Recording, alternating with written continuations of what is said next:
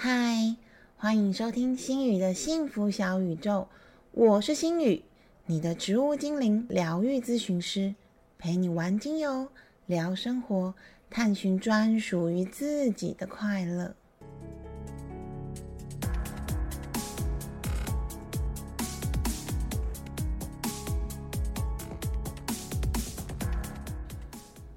嗨，大家今天好吗？有好好真心的称赞一下自己吗？今天是星宇的幸福小宇宙 Podcast 开台以来的第五十四集节目，没有想到默默的我也坚持了五十几集耶！天哪，我要来先帮自己鼓鼓掌。不过呢，鼓完掌之后，星宇就有一个有一点点抱歉的消息要告诉大家。就是因为新宇有一个新的规划，那至于是什么呢？以后有机会再跟你们分享。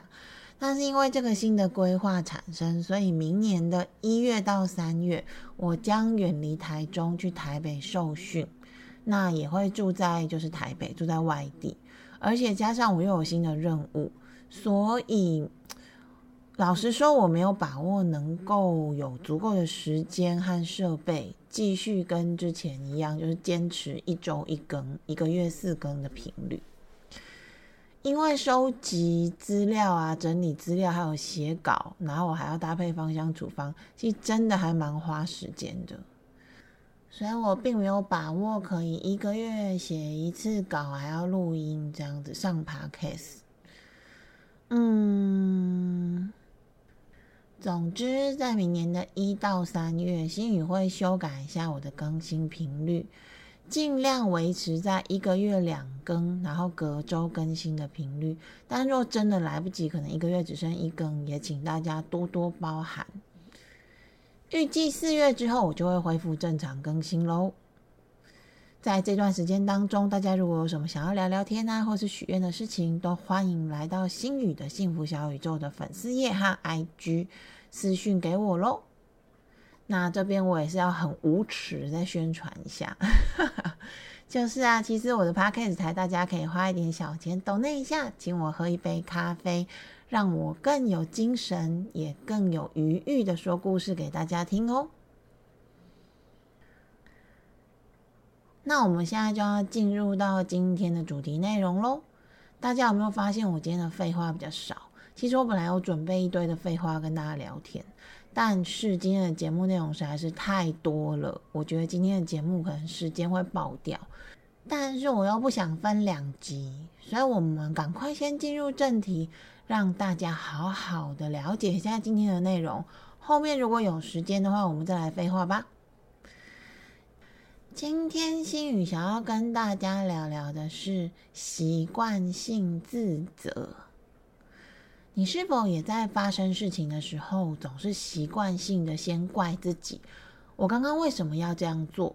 我怎么会把事情处理成这样？而觉得自己真是烂透了，没救了。难怪没有人会喜欢我，难怪没有人会爱我。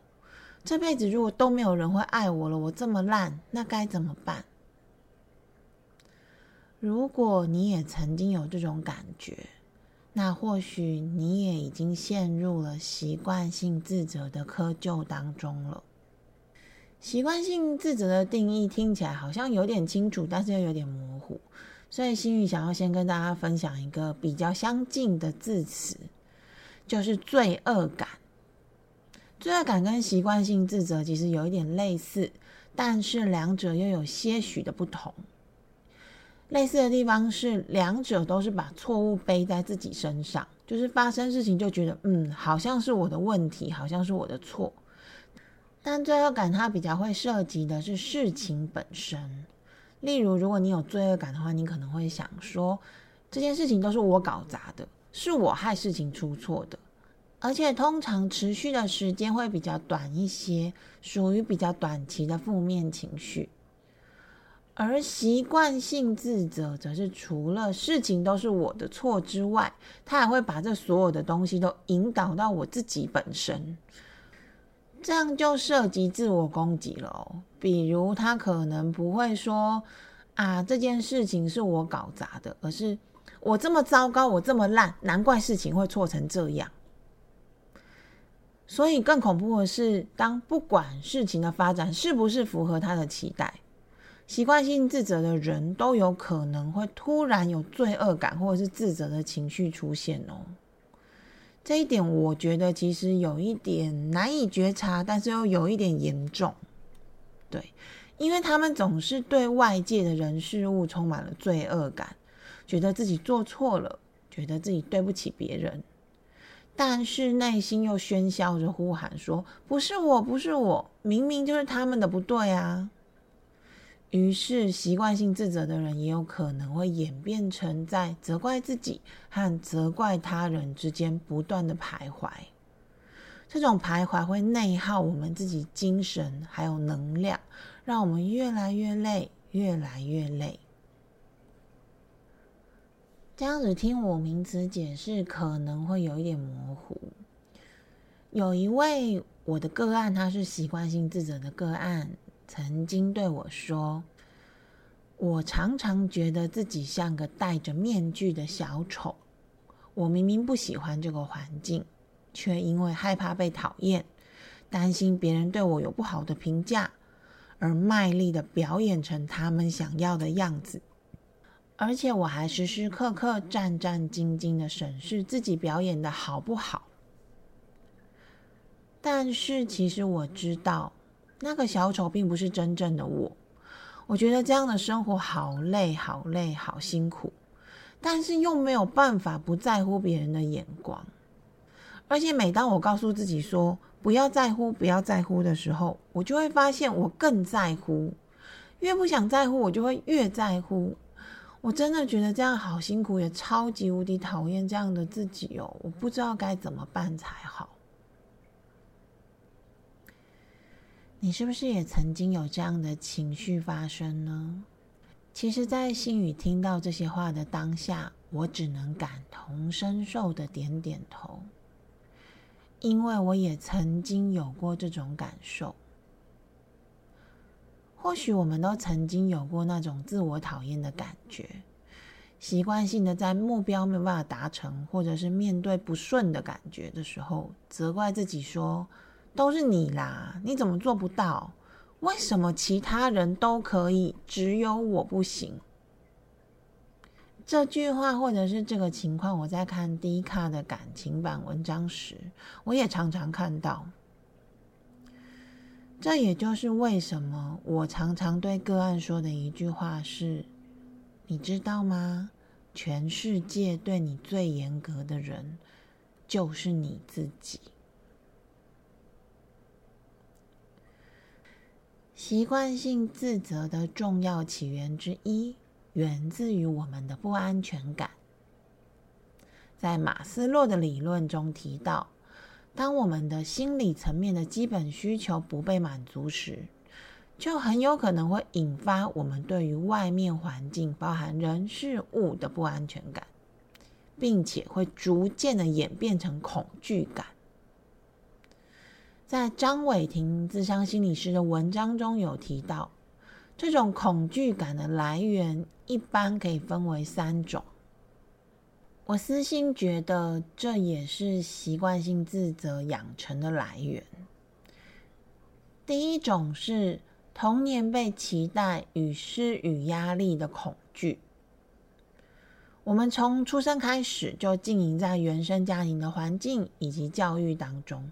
这也就是为什么原生家庭对人们的影响很巨大的原因。它会培养出我们很多潜意识还有内在的信念，无论是开创性的或者是限制性的信念。有些人可能从小就背负了许多原生家庭的期待，例如他们时常被拿来跟其他人比较，被长辈冠上性别期待。甚至他们需要背负爸妈自己没有完成的梦想等等。其实爸妈有时候可能并没有自觉，我们给了小孩子这些压力，小孩子也以为啊，听听啊，我已经忘记了。殊不知，其实这种经年累月、一点一滴的恐惧感，它没有离开，也不会离开，反而储存在我们内在王国的负面情绪仓库里面。最终变成了我们的习惯的限制性信念之一。习惯性的自责和恐惧，我们总是担心自己不够好，总是担心自己比不过别人，反而演变成我们觉得必须或者是一定要这个限制性信念的执着。这种信念的养成，其实在东方家庭还蛮常见的。我想是因为东方家庭的父母都习惯保持着权威性。而且觉得要给别人留一点面子，即使自己的小孩做得很好，也不能夸赞，或者是不能告诉别人，不然就会显得自己好像很骄傲、很骄傲，或者是在贬低其他人。所以，东方家庭的父母总是会习惯性的挑拣自己小孩的毛病。比如啊，新宇考上国立大学研究所的那一年，有一位阿姨就对我妈妈说：“哎，你女儿很优秀，哎。”你猜我妈妈怎么回应的？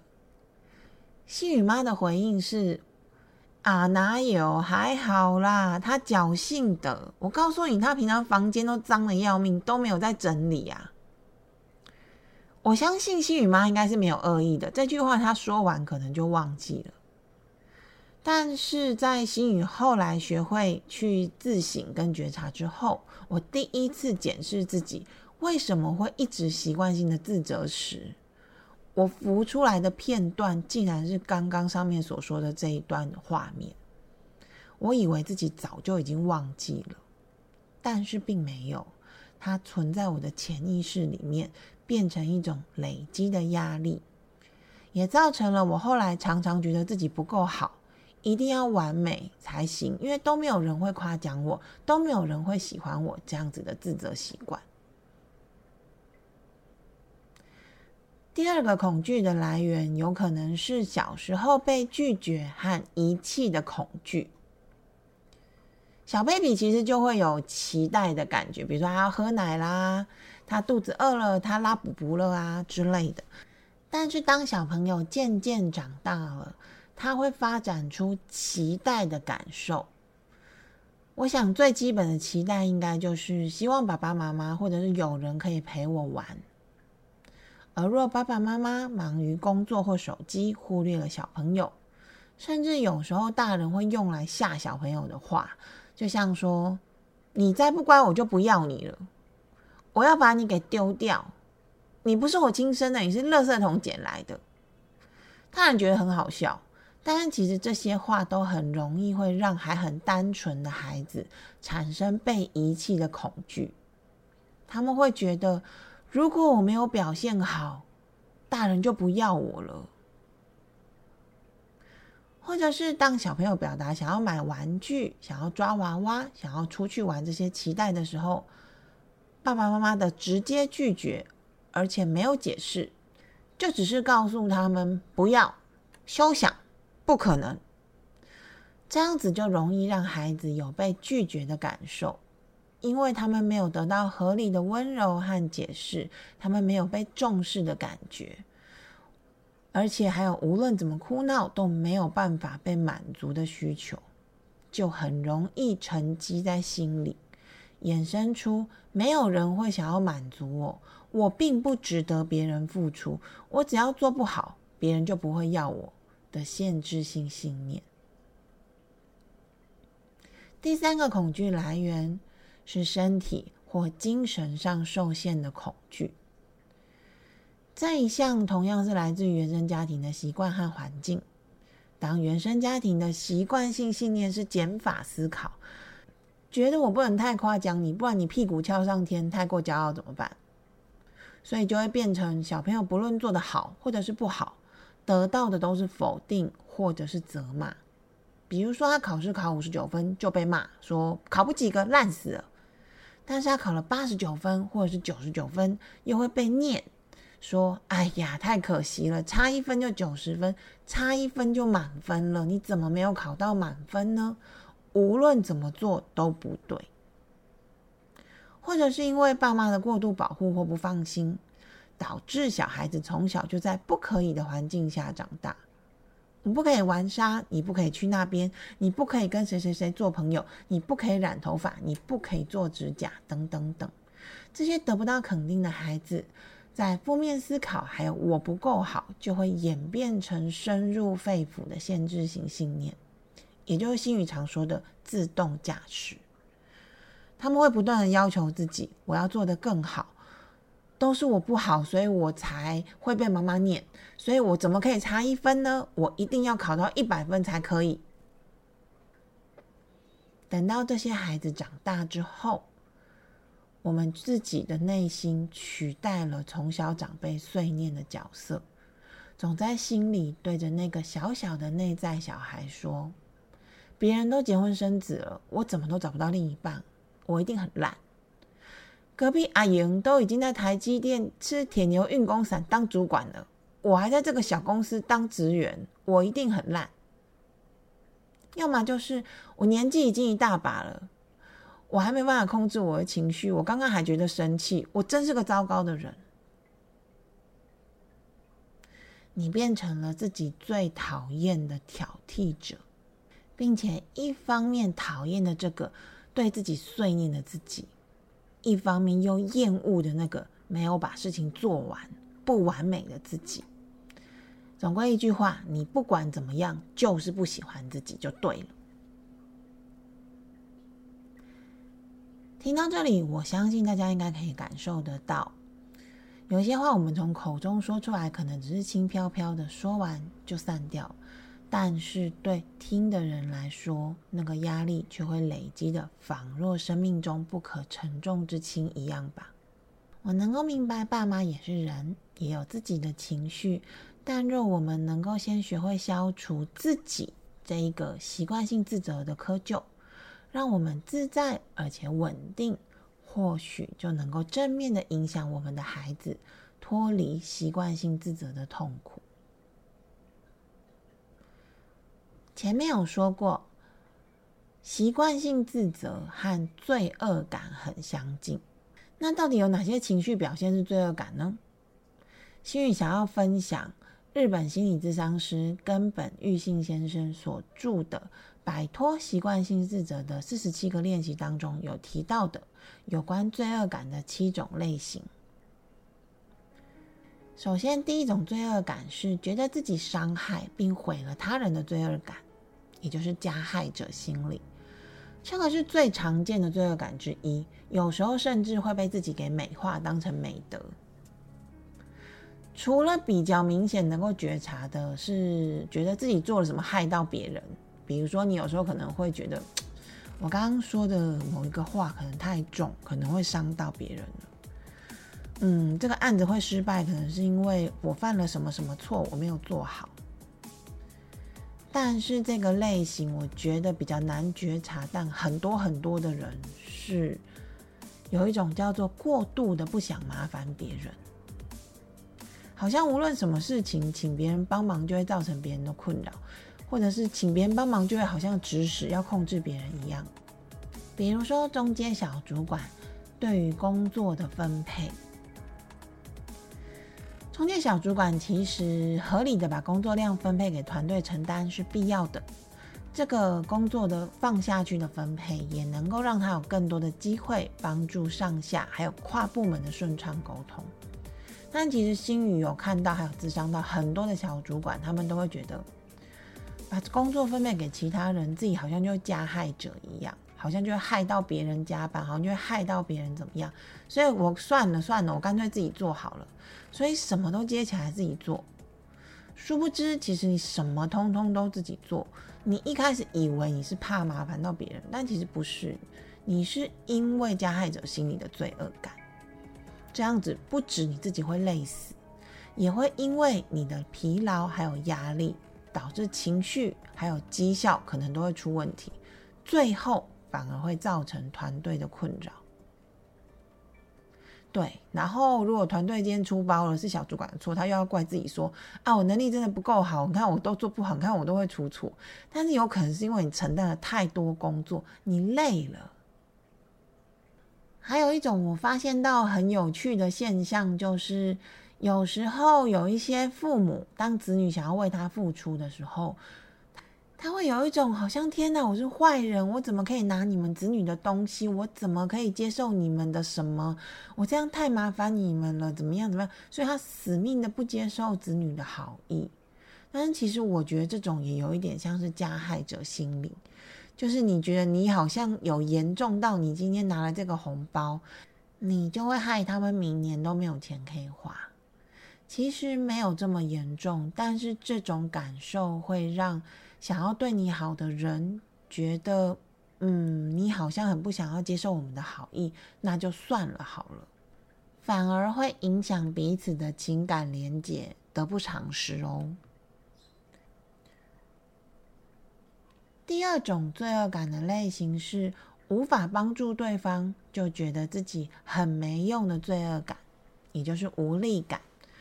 这种罪恶感很容易发生在亲密的人之间，例如亲子、情侣、夫妻、同事和朋友等等。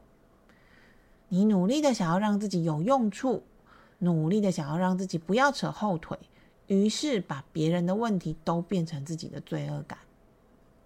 比如，你可能会想，老公今天心情不好，是不是因为我今天煮的饭很难吃？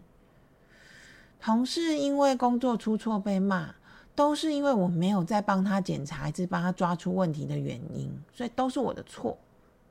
更夸张的，你甚至有可能会觉得，今天的聚会气氛这么僵硬，是不是因为都是我参加的关系？我又不是很会炒热气氛，我就把大家的气氛带到很冷。朋友，这是根本跟你没有关系。好，第三点。袖手旁观、见死不救的罪恶感，在别人需要帮助时没有提供协助，或者是明明有注意到却没有伸出援手，对自己什么都没有做这件事情产生罪恶感。例如，身边忧郁症的朋友自尽了，我们可能就会开始细细的、一遍又一遍的回想对方这段时间和我们的每一个对话。每一个动作，然后越回想，就越觉得对方其实有很明显的求救表现，接着就会责怪自己说：“我明明应该要注意到的，我明明觉得他怪怪的，但是我没有二十四小时紧盯着他，让他有自尽的机会，都是我的错。”这个类型的罪恶感通常伴随着非常非常深的自责。而且他们越没有被其他人强烈的指责，就越会暗自反复咀嚼那种自责感，懊悔不已。第四种是受贿者的罪恶感，因为自己或者是另一半、小孩子的容貌、身份或学历等等过于优越，反而会产生罪恶感，很神奇吧？我觉得前面新宇有分享新宇妈那个国立大学研究所的例子，就是属于这种。我的女儿虽然很优秀，但如果我表现出为她骄傲，可能反而会遭到别人嫉妒而被讨厌。因此，低调行事最安全。所以，这个类型的罪恶感者啊，他们也很容易会主动贬低自己，或者是另一半，或者是小孩。以维持他觉得的低调原则，甚至严重的人，他很有可能会下意识的去选择有问题的另一半，以中和自己觉得自己过于优秀的罪恶感。所以，如果你觉得你自己条件不错，但是不断的每次碰到的都是渣男啊，或者是犯罪者等等，那你或许就可以思考一下，你是不是有符合这个类型的罪恶感。就可以从这边来着手。第五种罪恶感是自觉受到诅咒，我是扫把星的罪恶感。这个类型的罪恶感啊，除了来自于生长环境的深度批判之外，也比较容易来自于综合的不顺所导致。他们通常非常的想要得到幸福，但是不断在潜意识中说服自己。我不值得拥有幸福，这世界上没有人会喜欢我。如果没有了我，大家是不是都会变得更好？这种感觉其实蛮绝望的。那为什么我会知道呢？因为我以前这种罪恶感超重的啊。但是老实说，一直到现在，心宇都没有办法确切的知道为什么之前的自己会常常这样讲。我以前超常讲说都没有人喜欢我，但其实大家都对我很好，我自己也知道哦。而且以前我这样子想的时候，我真的会觉得，天哪，世界是黑白的，我真的超级讨人厌。为什么都没有人会喜欢我？那我活在这世界上意义到底是什么？那我是不是去死一死比较快？我很常会这样子想。第六种罪恶感是从父母、伴侣或者是子女身上所继承来的罪恶感。这种罪恶感的类型是，你会主动的承担你所爱的人，或者是你家庭成员他们身上所背负的罪恶感。比如说，会觉得说，嗯，都是我害你受苦的。都是我害你变成这样的，而且充满了内疚。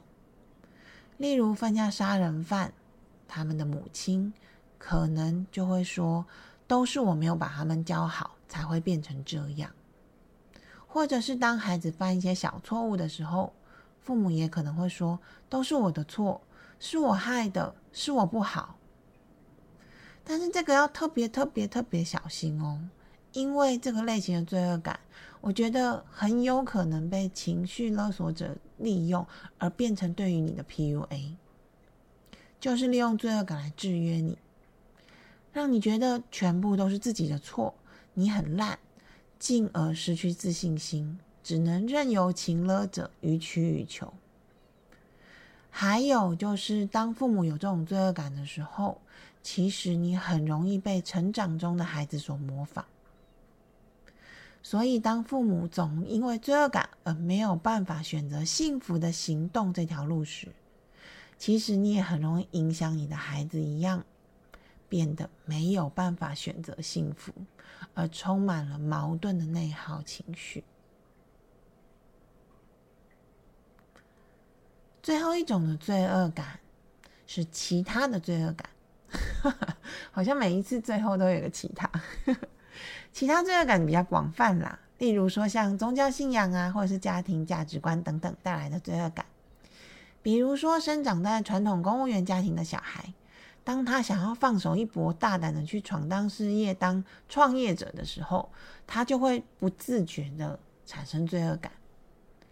另外，也有一些宗教信仰，他们会切入罪恶的角度，希望信徒必须要谦虚忍让。但是这样子就容易让信徒产生“我是一个有罪的人，所以我很糟糕”这种的罪恶感。前面讲的这七点的罪恶感，我除了参考图书还有网页内容之外，其实也加入了很多我自己的亲身经历。那为什么会讲的这么详细呢？因为我觉得几乎百分之百的人都有受过上面这七种罪恶感的荼毒。我希望让大家有一个参考依据，让你们知道什么样的感觉出现的时候，你已经是不自觉的踏进了罪恶感的误区。所以，其实上面那七种罪恶感，我会建议大家就是拿纸笔稍微做一个笔记，然后去比对你自己常常在内心里面出现的情绪，这样你就会知道说啊，我现在的这个情绪跟不舒服的感觉是什么什么什么罪恶感在作祟。而且，根本玉庆先生在书中有说，上面那七种罪恶感其实都是不必要的罪恶感。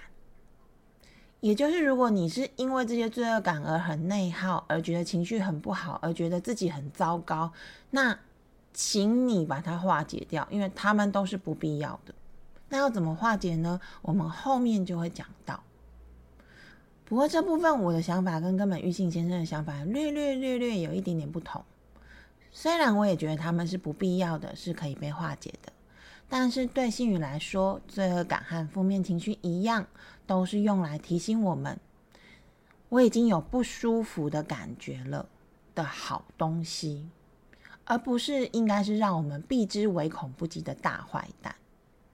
我也是常常这样子跟咨询的个案说，负面情绪跟疼痛都是个好东西，他们在提醒你，我心里不舒服了，我身体不舒服了。希望你可以重视这些情绪，跟重视我们身体的不舒服，来把自己恢复到更好的状态。但是，如果我们没有适时的化解负面情绪和罪恶感，就会让自己一直处在内耗的疲累状态。也会容易因为这些罪恶感，让你很容易被情绪勒索跟 PUA，甚至是不自觉的变成情绪勒索者。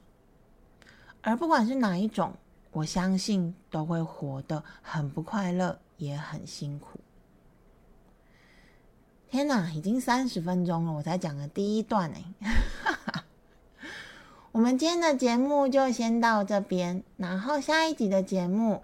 心宇会跟大家分享，我们要怎么样扭转习惯性自责的这个不好的习惯呢？我们要怎么样让自己的心里比较舒服？最后，我会提出我自己搭配的跟习惯性自责相关的芳香处方，是超级好闻又好用的处方哦。所以大家一定要记得下一集的节目要准时收听。下一集的节目应该会落在一月的第二周。一定要准时收听哦！好啦，今天的节目到这边结束，感谢大家又再一次的保卫了新宇村的安全。这集的节目听完，你是否对习惯性自责和罪恶感有多一点点的了解呢？要记得检视自己的情绪哦。也欢迎继续和星宇一起玩精油、聊生活、探寻自在的快乐哦！拜拜。